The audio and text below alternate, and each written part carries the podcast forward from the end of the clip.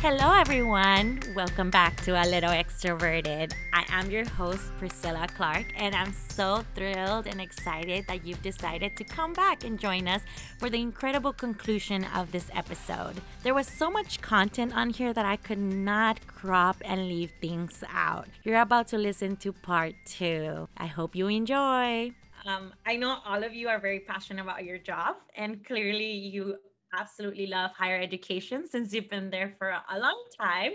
Um, so, what would what kind of advice would you give to somebody who's pursuing uh, a career in higher ed? Really, just before you decide to commit to higher ed, think about whether it is something that you want to do for a while. Um, because uh, I think the girls may, may agree with me or maybe disagree, maybe disagree. That's fine. Um, but we did talk about a little bit at the beginning on, you know, the type of leadership style that we have. And a lot of us do are more of a servant leadership style when it does come to working in higher ed. And so if you're not that, if you're not that person, doesn't mean you can't work in higher ed, but it can take a toll sometimes um, because you do feel a lot that the students feel. Um, in in the different positions like again we've been tons of positive amazing. It's great working in higher ed great uh, memories but we also have you know flor definitely can agree with me when it comes to working in residence life. You do have you know the, the, the suicide uh, calls of you know having to have that conversation with the student and just kind of talk them down sometimes um, alcohol abuse drug abuse um, in my current position uh, yeah, it's great when I'm welcoming them in, but sometimes I have to sit with the family and say, your student was not admitted, and just breaking that like news of your student is not going to college because we did not accept them. So what is now your your new plan and just kind of helping them cope with that or what is the next steps that's going to happen. So there again back to there are some difficult parts of it. So it can burn you out very quickly if you're not into it.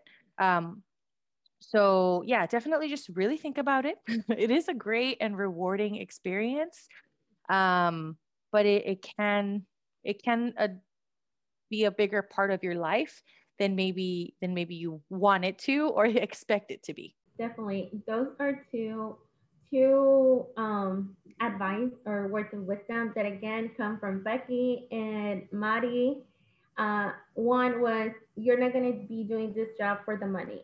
Like, unfortunately, it is not the best paying. Uh, it is. It has. It has high value because of the the impact that we make on students. However, monetary reasons, not gonna. You're not gonna make yourself rich. And two, relationships. I remember one time when I went to talk when I went back to visit Becky. She's like, "So tell me about your like personal life. What are you doing outside of work?" Because whenever, especially if you're at a new institution or you're moving, you get so focused on the job that you forget to work with uh, how to interact with adults outside of the work setting. So I have to constantly remind myself of like, okay, you forget I need to, to date, Flo. You forget to date. What? Is that what we're doing now? I wish the yeah. facts for all of us. it. Listen, it's hard to date, especially in residence life luckily right now I don't have a lobby right across my apartment like I did at Unity Hall.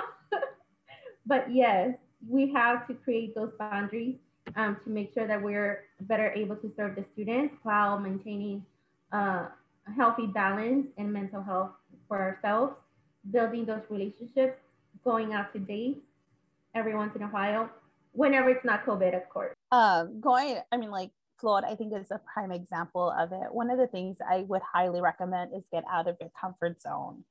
Um, it is so. I spent eight years at the at the university center with student involvement and with the dean of students, and um, I from that when I went to the next position, which is was at the McAllen teaching site, completely different from where I was at. I remember when I told Becky, I I'm, I'm the crier in the group.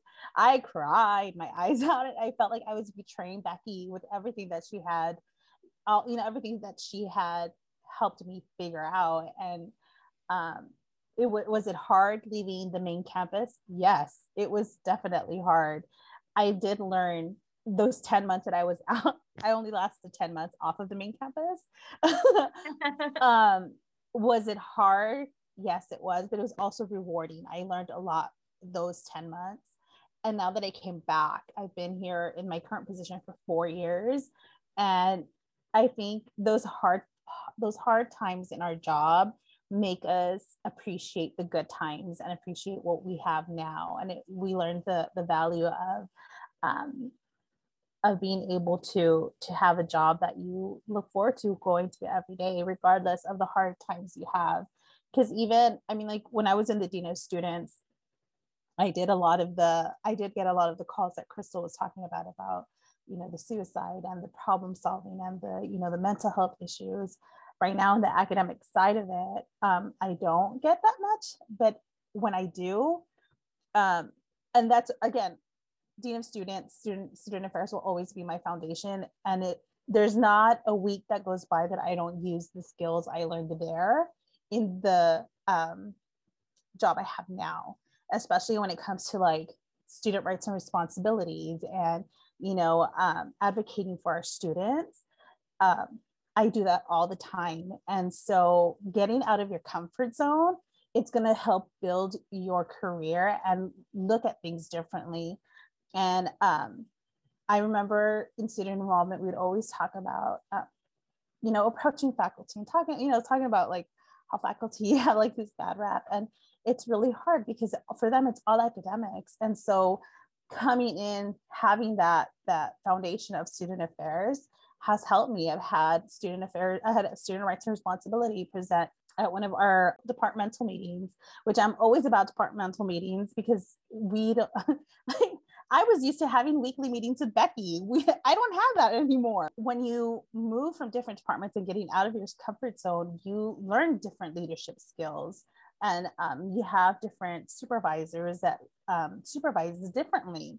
And so you you learn to adapt to change and you're not afraid of change because as human beings, we're afraid of change. So I highly recommend get out of your comfort level, hide, try different departments, if you don't like it, there's another one that you can try. There's like a vast majority, there's like so many options that we have at the university to grow in different ways that um yes, it's hard when you get yourself in one that you're like, what the heck did I do? I'm a social butterfly. I'm in the McAllen teaching site where I only see 10 people every day. What the heck? yeah, it was a very different uh, um, environment and I'm a social butterfly. I love talking to people. And so, um, but I, like I, I said, getting out of your comfort level, learning from the things that you realize you don't like and appreciating the things you do like. I feel that one of the things or my advice would be to have a servant leadership heart um, that you're there to make a difference and make an impact as well as like they said don't be afraid to don't get too comfortable. Don't be afraid to take risks. There's always um, there's always new things to try and new things to learn. And if option A doesn't work, there's so many more letters to the alphabet too. I wanted to circle back to what Flor had said about dating and you know finding life outside of this job and that was actually my next question. How do you guys in today's day and age find work and life balance? I mean, I, I, given given the fact that I live with my best friend and I also work with him, like I'm with him 24 hours a day, so I work and life is kind of like the same thing at this point. Um, no, but really, um, requesting a lot of uh, time off. I mean, not a lot of it, but um, sometimes you have to um, request just have a mental health day, just like a just a a personal day, uh, vacation time. Um, I know I for sure orientations are really weird time that takes place in the summer. People normally take summer vacation, but that's when I have the most amount of work. Um, so October, November is when I'm gone. Um, for at least a week is when is when I request time off and just kind of really disconnect. These last few vacations have been cruise, and I did not get the internet plan, so I did not have any communication with anybody. um, and then uh, we went to Europe, la- not last year because last year was COVID, but the year before that, 2019, um, and also was like, nah, I don't need to pay for the international fees. I'm a I'm a rough it for uh, I think that was like a week and a half, and so um, it was great to just kind of get away. Um, it helps, but also um, I think it, we're in a unique situation. If you're a, a higher ed professional out there and you're listening to this podcast, tell us if this is weird, but the majority of our friend circle is also in higher ed. So, like, sometimes that, like, yeah, the, the, the, what's it called? The venting or the, you know, I just got to talk about it. We just, it kind of all relates because we're all in the same areas. What helps is that the they know because when I talk to my relatives or my cousins oh, yeah. about higher ed, they're like, huh? yeah, that's I think that's another thing. People, your if your friends don't know or are not in the higher ed circle, they are never going to understand what exactly you do because it's it's it's weird. I always keep thinking back to that whatever that meme that was popular. I don't even know if it's a meme anymore. I'm getting too old and out of touch, but the one where it was like what Same. my friends think I do, what my parents think I do, what oh, I actually do. Yeah. Yes. So that is like a good description of, of you know whatever it is. But yeah, just basically asking for time off and knowing when it's time to ask for time off. Um, I'm not one of the first things that I told um, I'm gonna call Dara again, but uh, one of the first things I told her is I am never going to say no to you. If you have an idea or if you need me to do something, I won't say no. So if at some point I feel like I'm melting down, I need you to be the person to be like, okay, how about we don't do that? Because I am always going to say, yeah, yeah, we can do that. No problem. We can do it. And so um, learning how when it's your breaking point where you're getting there to like, I'm about to have a meltdown, so I'm going to take some time off.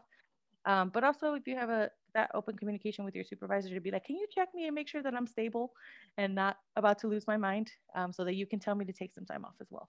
Okay. I feel like through 2020 it has been really difficult because since we're home and since we are limited to what we can do, um, I feel that yes, it was it it is still difficult, but what I have learned is that from eight to five, computer it's on.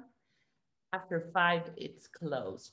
And go do something else. Go outside. During the summer, yes, it was great because we used to had a pool, but right now we don't. So it was like try to find things to do so um but regularly like i have my set schedule 5 5.30 go to the gym and then um, make dinner spend time with penny. So it's just being selfish with your time and recognizing meditating um, recognizing when you need to have a day off a day off and asking it for it because I feel that one of my biggest mistakes as a new professional back in the day it was that I would get to the office 7:30, I will leave 7:38 and it was like okay you get to your apartment eat dinner and then you're gone.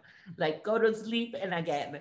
So it's just recognizing and taking care of yourself yeah, 2020 was a tough one. I think um, I did. I I'm not working from home right now, um, but the six weeks that I did, um, it was really hard.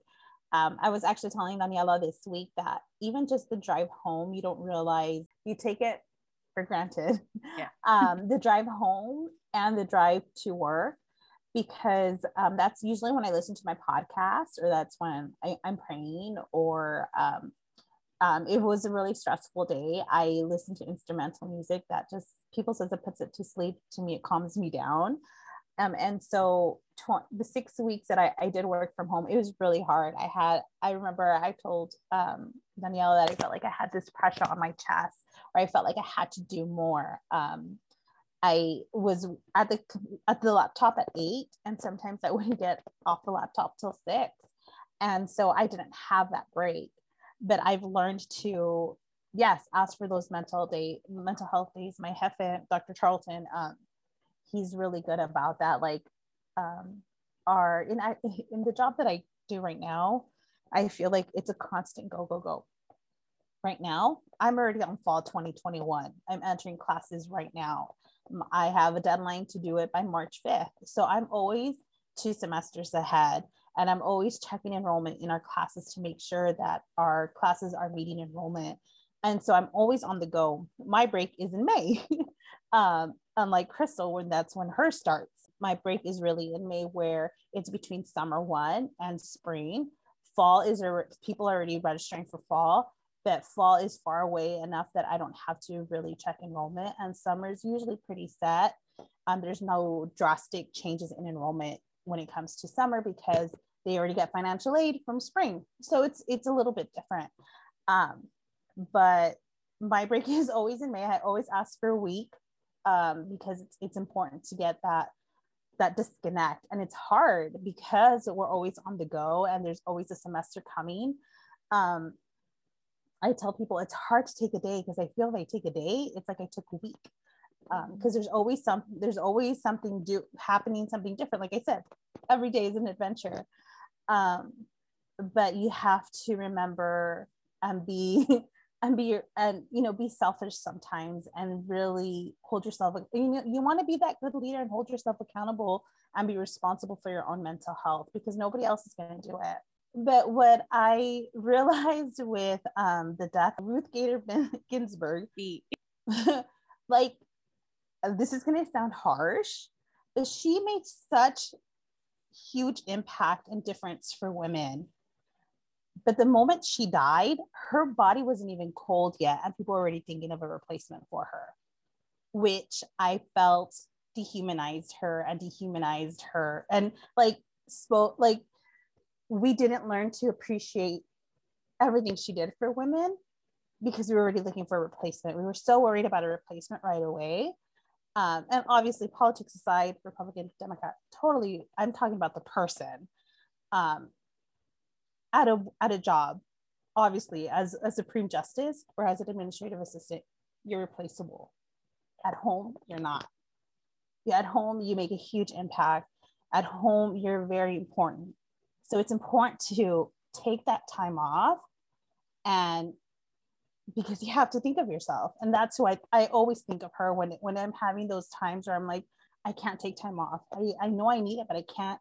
I think of her because she made such a huge impact. And I just, it was such an ugly feeling that they didn't, we didn't even have a chance to mourn her because you're already looking and worried about a replacement and so i that's where it really made an impact for me on finding that work life balance because we're easily not easily replaceable but we are replaceable at work but not at home.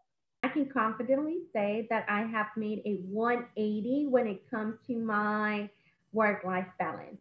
Especially working in res life where you live where you work it's very easy to be on call 24 7 and when I first started, I remember I was the type like, obviously, we have a professional staff member that's on call, but I used to tell my RAs, don't bother them, call me directly because I want to deal with everything that's going on in my building, like everything.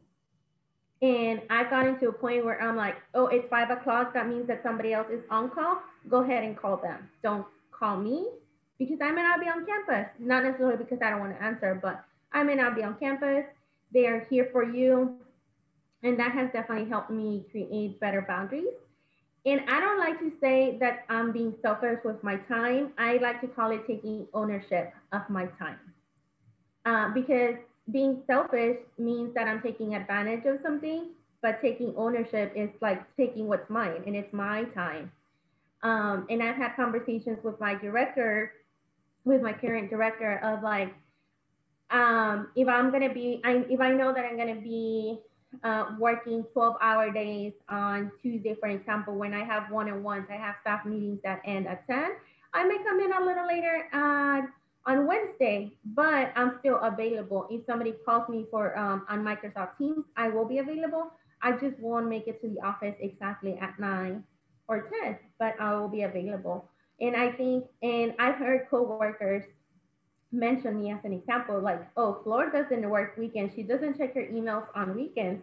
So for somebody else to acknowledge that, that is a big thing for me because before when I first started, I was the one that they people knew they could count on me to go to weekend events, weekend orientations, like taking additional shifts. And I had to tell myself, like, you're not gonna be there. And I remember somebody told me, like, if um if a building is burning, if one of the residence halls is burning, they're not gonna call you, they're gonna call the fire department. So make sure you're setting those boundaries because ultimately you're not important enough to where you have to be there 24 7. So that's where my um, work life balance comes in. It is really important to set those expectations and those boundaries very very early on long term it helps you help them because if you're not at 100% you can't really you know help do your job correctly and help who you're supposed to be helping. So if you're listening to this and you, you can grab from this conversation that it is important to take care of yourself and you are replaceable at work, but not at home. So make sure to take that moment to do what's best for you, whether it's go for a run, go on a trip, take one week, take one day. Um, because mental and physical health is important. One thing I always tell our, our faculty when they are struggling is you can't pour from an empty cup. You have to remember that you have to fill your cup to help others. I do admire each and every one of you in a very different way and also similar ways. A majority of you at one point have been my supervisor, um, except for Lulu. But either way, I always felt like she was a boss every time I stepped into the office. And so, like, I consider you my supervisor too. So I learned a lot from each and every one of you. And I think that the stuff that I learned from y'all is what got me to where I am. Like I like you you meant y'all mentioned that students, you know, like move on graduation, move on into their into their roles um or professional careers and it's just like you all don't realize the impact that from the other side like you're saying like i wish i'm hoping that i'm impacting this student's life but like you do and i am living proof that you do because i learned something from each one of you. I still i'm so grateful that i have y'all in my life still that you haven't gotten rid of me yet. Um so i wanted to jump into uh the question that i know that there's many women that have paved the way for all of us. So, what is one person, one woman that you admire and why? The woman that I admire, one of the women I admire the most, I have, um, like, you know, I said in my biography, I follow a lineage of very strong women. Um, but I don't think a lot of us would be here if it wasn't for my grandmother, Maria Rosales, who I did not, I got to meet when I was born, but she died when I was 40 days old but to this day she still makes a huge impact on me not only because i have her middle name i mean her name as my middle name my grandparents in mexico these are my maternal grandparents um, they owned they were very wealthy. They owned a huge ranch and they were farmers and they had workers. Um, when my grandfather died unexpectedly my grandmother was left with um, five young kids and my mom being one of them she was widowed she was widowed with five kids and the farm wasn't doing very well. So what she did, she took those five kids and she came to the US. She was born here, but she didn't know the language. She didn't know the culture. And she fought to get, get those five young kids a future in this country. Um, I think that's why I'm so big on immigration because if it wasn't for my grandparents on both maternal and fraternal side immigrating to this country, I wouldn't be the woman that I am right now. And my grandmother had strong faith. And so her faith is still deeply rooted in me. Um, she faced her fears. She faced uncertainty. My mom, um, I remember she told me one time that because they would go up north and work in the fields. And one time they stopped at a rest area because they were tired and they were sleepy. So they fell asleep. A woman with five kids, two boys, three girls, and no, three three boys, two two girls. Um, and they fell asleep at a rest area and they woke up and there was 18 wheelers surrounding them and one of the drivers told them we saw that you were by yourself with kids and we wanted to protect you from anybody who um, was going to harm you guys so we surrounded your vehicle and so my grandmother was a warrior in faith and in work and so um, she is a great example and somebody I admire so much, even though I had very little interaction with her. Um, she's who gave me the strength that I have to face my fears and get out of my comfort zone the way she did and face uncertainty. I'm also going to kind of like Lulu. I think, I mean, I don't know what everybody else's choice, but my, my story is similar. I, you know, you said one, but I'm going to say both of my grandmothers, but because they have a similar story. Um, so Juanita Garcia Miller and uh, Maria de Los Angeles Marroquin. Um, both of them were uh, single mothers um, individually. Um, my grandpa was around, but he was not really around for one of my grandmothers. And so uh, I really do identify both of them as being single moms, um, bringing up their kids. And yes, definitely both of them in different ways, but coming into um, the United States in order to give their kids a, a better um, life. And I, I mean, not that, my parents are not that well off, but um, subsequently, like because they were thinking about their particular children, their grandchildren are really the ones that are um, really feeding off of that of, of that decision that they've made um, to really take a risk and um, try something that that was very very new. Um, they also, as single moms, also really taught me um, that you they really you don't you don't need a physical male with you to get everything um, that you want and accomplish all the goals. Um, you can do do anything. So if, if you do choose a partner the partner should be there to assist and to support in a like emotional uh, a role not necessarily monetary. Um, because really my, my grandmothers did it with the little that they had and they actually both um, only when i was really thinking about you know about who uh, inspired me is they actually both adopted additional children even with the limited resources that they had because the person that they adopted both of these different children both of them did um, they also didn't have the resources. And so they were like okay i have slightly more resources and so i'm going to go ahead and help feed that child. And so um, adoption is also something that I've always been um, happy to. Like I don't see my my uncle or my aunt any different than I do my other uncles and aunts that are are not blood related. They are part of the family. My my grandparents fought very, or my grandmothers fought fought very hard to to make them and incorporate them, and they it's as if they were definitely part of their own flesh and blood. And so um, heavy, heavy, hardworking women that that definitely had an impact on um, on who I am today. For me, I like to think that I admire women who lift each other and who help support each other. And for me, my biggest supporter was always my mom. So, from coming from a traditional family background where you moved out of the house whenever you get married, as you all know, um, I moved out to work in residence life. Um, I moved across the country to work from Texas to Georgia. And the one person that supported me 100% in any crazy adventure that I wanted to take was my mom. And obviously, like that move did create a little bit of tension between me and my siblings. But my mom always told me, like, no les hagas caso. Like, you do what you're going to do, you do what makes you happy. And my mom was always the one that she supported me a hundred percent. And I don't I wouldn't be here if it wasn't for her. The woman that I admire, it's you all. You guys like were the first people that received me in Edinburg. Um, if it was because of work, because you at some point we worked together, you were my student, like you guys have taught me resiliency, creativity, uh, don't settle for less. You're always capable of improving, of more. um, of being humble, of being um, that servant leadership, that having that heart.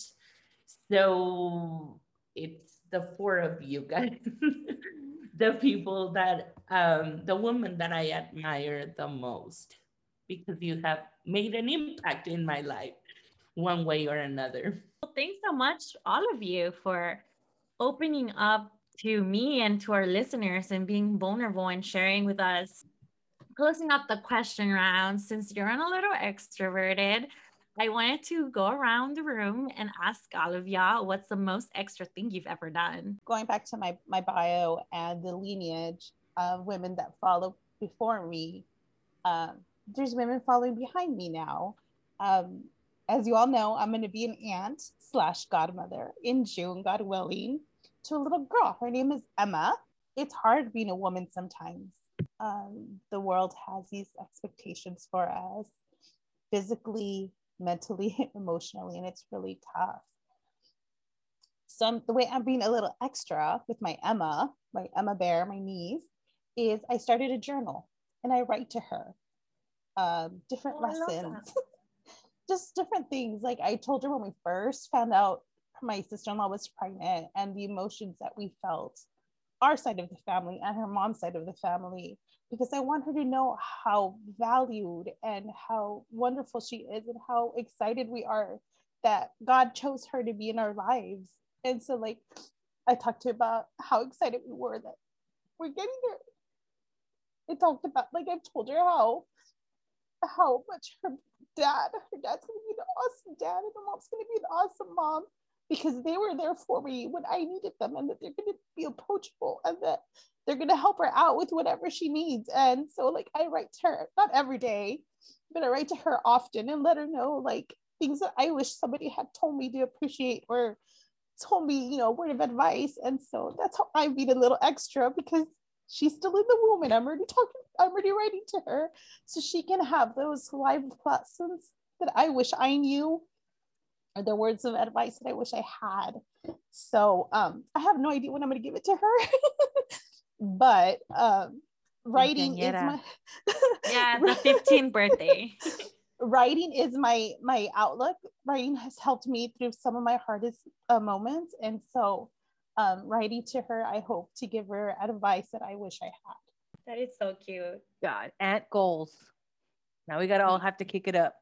Yeah, seriously one of the projects that I've actually been working on for um, I think maybe about five years now is I don't really talk about it very much, but um, I am on ancestry.com um, and I have found a line of Garceses and Marroquins dating back to the 1800s and getting close to the 1700s. So um, I I love history. Um, it's one of one of my favorite subjects.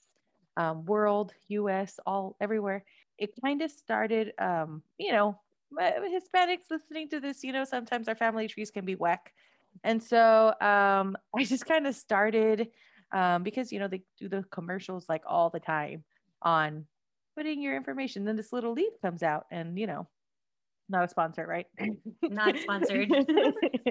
and so um, I started it with just me, my mom, and my dad, and it's grown into this crazy tree. And um, I share it with my my family sometimes because um, I think the most exciting part, or when I really started getting into it, was when I started to find um, my grandmother's or her marriage certificate from like however many years ago that was. The census from 1930 specifically, where my grandma's seven years old, living with her mom and her brother and her sister in like the middle of Mexico, uh, or my grandpa's permit the first time he crossed the border with my grandma. It says shopping with his mom, two years old, Armando Garces, um, just like with a border crossing card. And so just being able to just like deep go in and, and really see what your family's history looks like um, and stories that you didn't even know. Like it's not something that that they shared. And i mean we'll talk about it a little bit later but my grandpa had alzheimer's towards the end of his life. And it's not something that he would have told me. So the first time i saw that card it was like I'm trying to imagine my two my grandfather as a little two year old baby Yeah. crossing distance, going to McAllen to go shopping with his mom. And so um, I think that's one of the most extra things that I've done. My family tree is huge. For me, it was hard to think of a moment of being extra because I'm extra every single day. No, just kidding. There is truth to that. Fact. I feel like a couple of years ago, I made the choice of living each day as if it was the last one. Give those moments to random people. Like I, I was one time I was walking to the university. Actually, it was 7:30 in the morning, and I was smiling. And um, I made eye contact with this person in this car, and she smiled back at me. And I was like, oh wow, probably like I made her day. So um, pretty much it's just living each day as if it was the last one. I think I'm surrounded by obviously a whole group of extra women here, and I think for me is um, and uh, some of us do this in different ways is um, going against those societal expectations that we have as women, and as Mexican women more than anything too. Like I went against getting married at a young age. Like I moved out of my house to Georgia. Uh, and even despite some of the situations that have happened in my family, like I've stuck to my guns and like I've stayed where I need to stay because I knew like I didn't have the best situation back home. I knew it was best to stay in, in Georgia or in Florida. Um, and I hate it whenever people tell me like, oh, one example is whenever I would get car insurance. Every year I would go to my car agent and they would be like, oh, if you were married, your insurance rates would be a lot lower. And I was like, divorce is more expensive. So let's stick to whatever we have right now because I'm not going to get married to save money on car insurance. Are you going to provide the man for the discount? I don't. I don't know. I'm like, mm, I don't know. But going against those societal expectations has always been like a point of pride for myself. And like now I'm at a point where I'm like, okay, maybe I do want a relationship. Maybe I do want to have family later. But again, it's doing it on my own time and my own terms. And I think that's the most extra thing I've done. So we've arrived at my favorite segment. That is simple. If you've been listening to my podcast for the last couple of weeks, you'll know what I'm talking about. If you don't, let me introduce you to the extra segment Uh-oh. wheel. I'm going to spin it, and then wherever it lands, that's where my guest will do. And they have no idea what's on there, and they didn't even know probably this was coming. So they're going to be as a sp- surprise as you. So I'm going to spin it now, and we'll see where it lands. Fun fact time. That's where it landed. And what that basically means is you have to tell our listeners one thing that they don't know about you. I know we, we've we've talked about Mari throughout the the podcast. So Mari, if you're listening, love you. Um, but uh, she actually uh, another a great woman that has made a big impact in our lives, and and she's still in our lives. Um, so she reached out to to me and and Jesus kind of sent a text message and said, uh, "Would either of you want to get ordained to do the the, the wedding?" And uh, 15 minutes later, I was like, "I'm I'm good. I'm I'm done. I've I've done all the things. I am an ordained minister." So, fun fact is that yes, I can legally perform marriages. I did it um, online. um, but anybody out there, friends, if you're planning to get married, I am happy to uh, come up with a cute little ceremony, um, which is not something that that I would have, I guess, normally done if it, a friend hadn't asked me to do it. To laugh when I'm nervous and ask the most inappropriate questions at the most inappropriate times. So Krystal is laughing because she probably knows and remembers some specific experiences. But uh, I had, for example, when I go to work out with a trainer, like I have to specifically tell them ahead of time, like if I'm laughing, that doesn't mean that I'm not in pain. It means like I'm nervous and I'm actually in pain. Because the like the first trainer that I went to, he's like, "Oh, you're still laughing. That means I'm not pushing you hard enough." and inside I was dying, but outside I was laughing. So um, I have to tell people ahead of time, like when, especially whenever, whenever I know we're going to be in serious um, situations, like you see me laughing, like I'm nervous or I'm in pain kind of situation. Okay, a fun fact about me that I don't think even y'all know is I used to be terrified of dogs, and I'm a huge dog lover now. Um, I as a little girl, we had two two dogs. I don't even ask them what type they were. I have no idea. They were their names were Killer and Candy, and we used to run around um, the house, which is right in front of College of Ed. Uh, we used to run around the house, and they would chase us. And one time I fell. I was like five years old, and they were playing with me but as a five year old i thought they were attacking me so after that i was terrified of dogs i remember my my uncle had um, a poodle and my mom always remembers where i jumped on top of his couch yelling because the poodle was coming at me but then i find then i got my very own first dog. His name is Ginobili. Yes after Manu Ginobili from the San Antonio Spurs.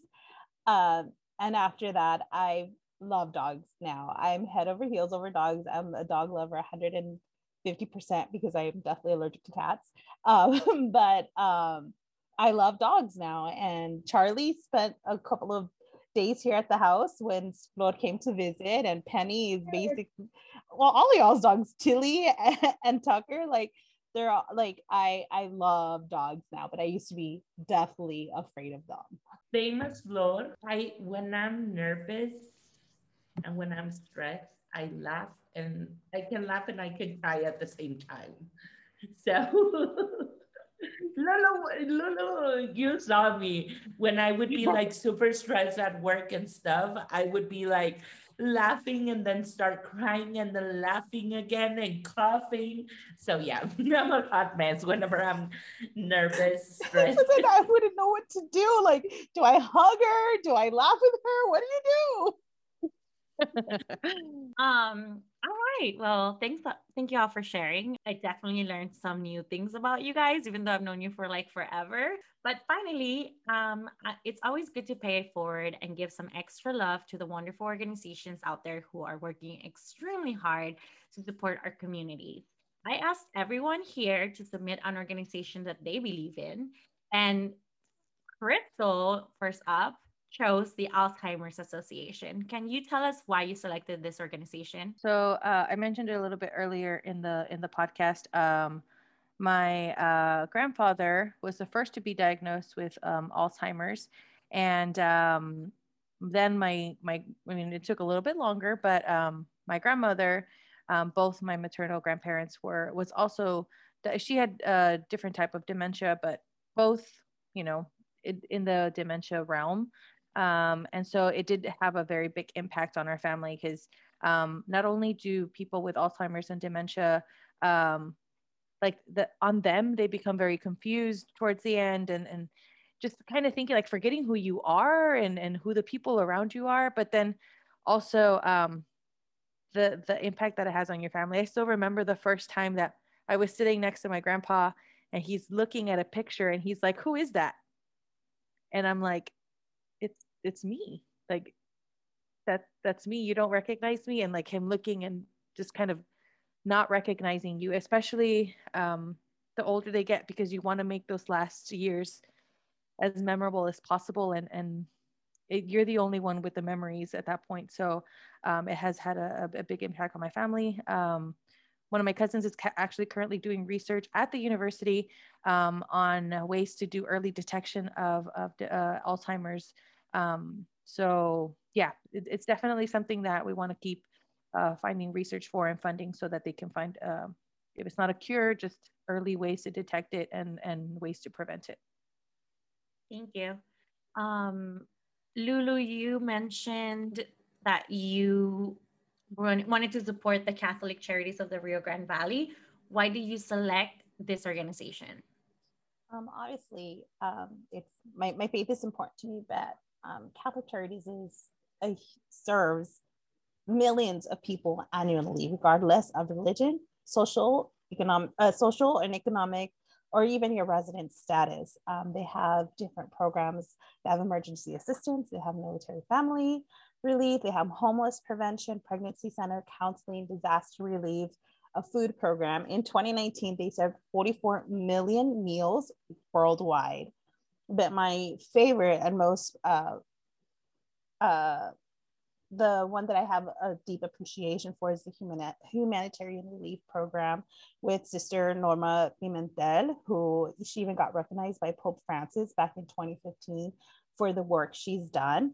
Um, to this date, since 2015 to now, they've helped over 100,000 refugees. And I'm pretty sure that number is growing because right now they're finally letting a lot of those refugees back in um, to help. And there was actually a time where Jesus, Krystal's roommate, and I, we went to go and help um, there at the, humani- at the humanitarian relief um, center. And I becoming being a granddaughter and daughter of immigrants, you don't realize what your relatives went through to get to this country. And I still remember, I, I only volunteered that one time because that one time I came back crying on my way home because you want to make such a huge difference in these people's lives. And you literally spend an hour to two hours at the most with them. And so when we got there we helped uh, people donate boxes and boxes of clothes and diapers and um, toiletries. And so you're sorting all that out in age group in size groups for the people. And they come some of those people haven't showered in days in months and weeks. And so um, now they have a better center now than when I volunteered. But you, they had these um, trailers where they would shower. And the one lady that Jesus and I helped that day, she had a little girl, and I got to carry the little girl while the mom bathed. And like they were just so scared. And um, they had this, the what stayed in my mind. And again, like if it was just yesterday, um, there was a table full of towels, and a little boy had just finished showering. The little boy was like 10, and he was already in his clean clothes, and he walks barefooted on the back then it was a parking lot and it was rocks. And the lady tells him, No, no, no, your feet are clean. Like, don't um, walk on the ground. Like, she tells him in Spanish, and he's like, It's because I don't have, I only have one towel and I, it's already dirty. She's like, Get another towel. There's a whole table of towels. And he was like, I can get more than one? And she was all like, yes. And then I was just like, oh my gosh, like he's just used to having what. And so I start crying, and Jesus tells me, turn around, Lulu, turn around and don't let him see you cry. And I'm just like, we take for granted having more than one towel. And so Catholic Charities and the Humanitarian Relief Program is near and dear to my heart. They need volunteers all the time buses come in with hundreds of people every single day and they need volunteers they need donations they need it all because these people are just wanting a better future. They don't want to steal our jobs they don't want to steal our our um our, our what's it called? Like our food stamps and all that stuff. They just want to make a better future for their families just the way our families did it when they immigrated from mexico so that's why I chose Catholic Charities and the Humanitarian Relief Program. Thank you.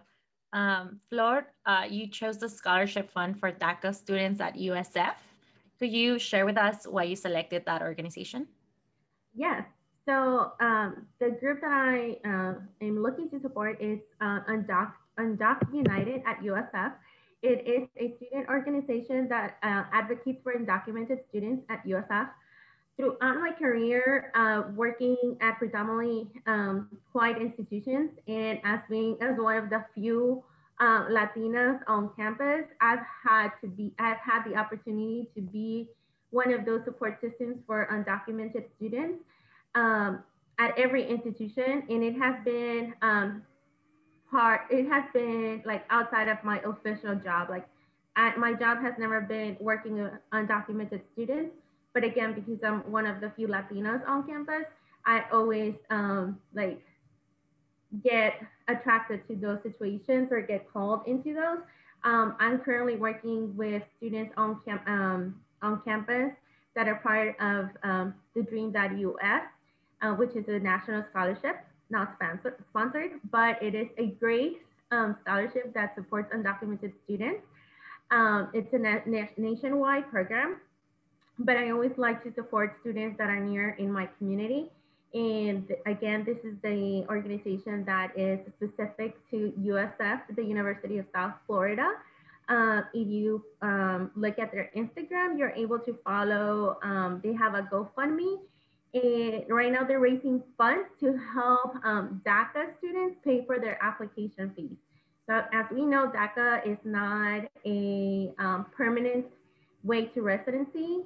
Um, they have to renew every two years. They have a cost of about 500 for the application alone, plus additional lawyer fees. So any um, amount, any donation that you're able to provide to this student organization, you're able to support them not only in that legal aspect, but in helping them stay in school and um, in, be um, continued in, in that dream that they have of uh, going through um, their college careers.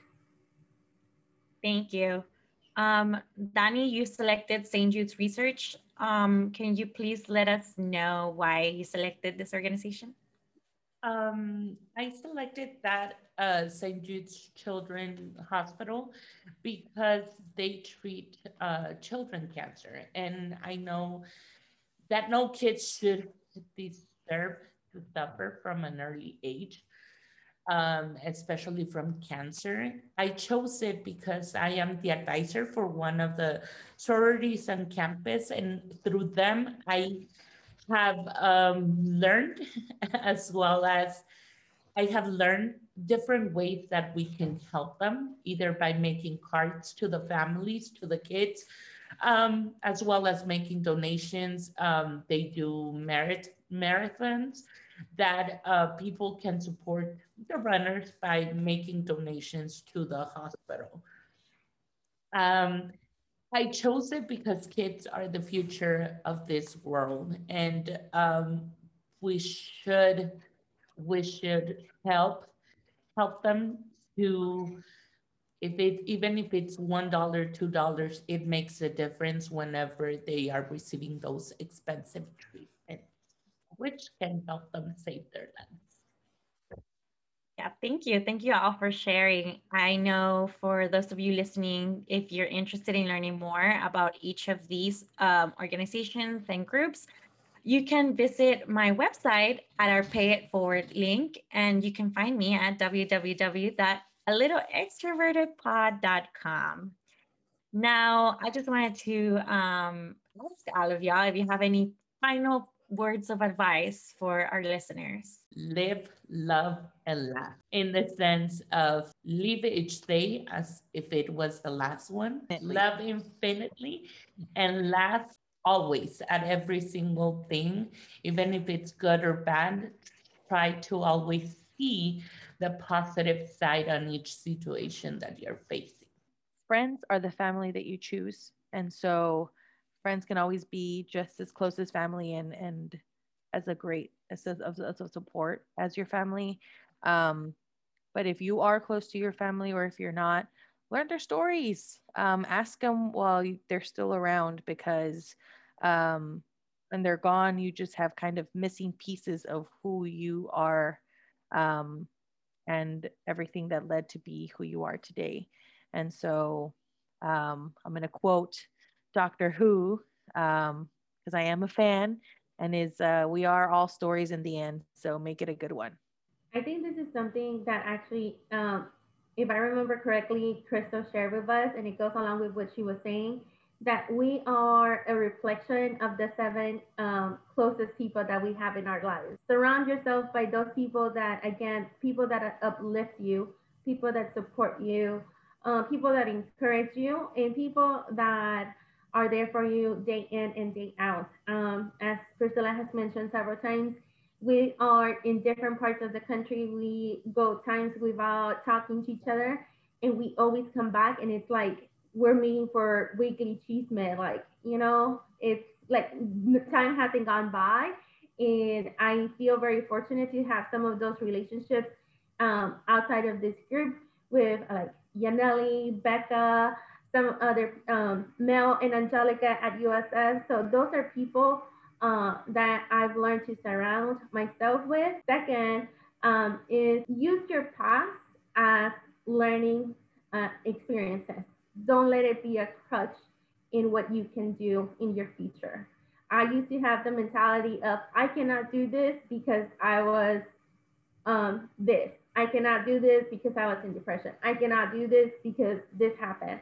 But I finally had like that click of I'm doing well, like physically, emotionally. The world is my oyster. Like I can do anything I want. Um, so just don't let the past hold you back from your future um, when I was struggling a lot um, through some of life's, you know, experiences, Daniela told me, Lulu, just write down three things you're thankful for every day. And to this day, I write, I mean, like, I, again, I love journaling. I love writing. And so um, in my journaling, I, I obviously, it, it's my prayer to me, to, to my, to God.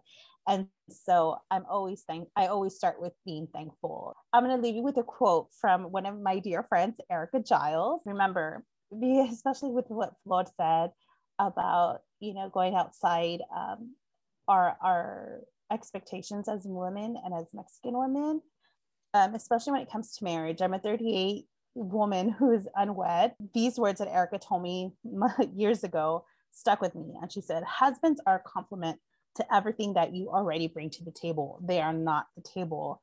So always remember you are worthy, you are valued, you always have something to bring to the to the table of this world that we have. Um, don't be afraid to use your voice. And sometimes you have to say it crying, like I often do, because I'm such an emotional person. You speak, it doesn't matter. Yeah, no, thank you for sharing. Um, it has been such an honor and pleasure to have all of y'all on my podcast. Remember that today and every day you should celebrate the woman in your life. I wish all of you ladies nothing but the best. And you know that, like I tell you every time and chance and opportunity that I get. Um, I'm just so proud of everything that you've accomplished. I'm so proud of how far you've gotten and just how you continue to impact people's lives. Um, I'm so grateful to have you in mind. I always talk about all of y'all and the impact that you've had in my life. And so I'm so thank you. Um, for our listeners, I just wanted to remind y'all that in order to continue to grow, you need to follow your dreams. Even if it's scary, you just need to go for it. And please live life a little extroverted. Bye.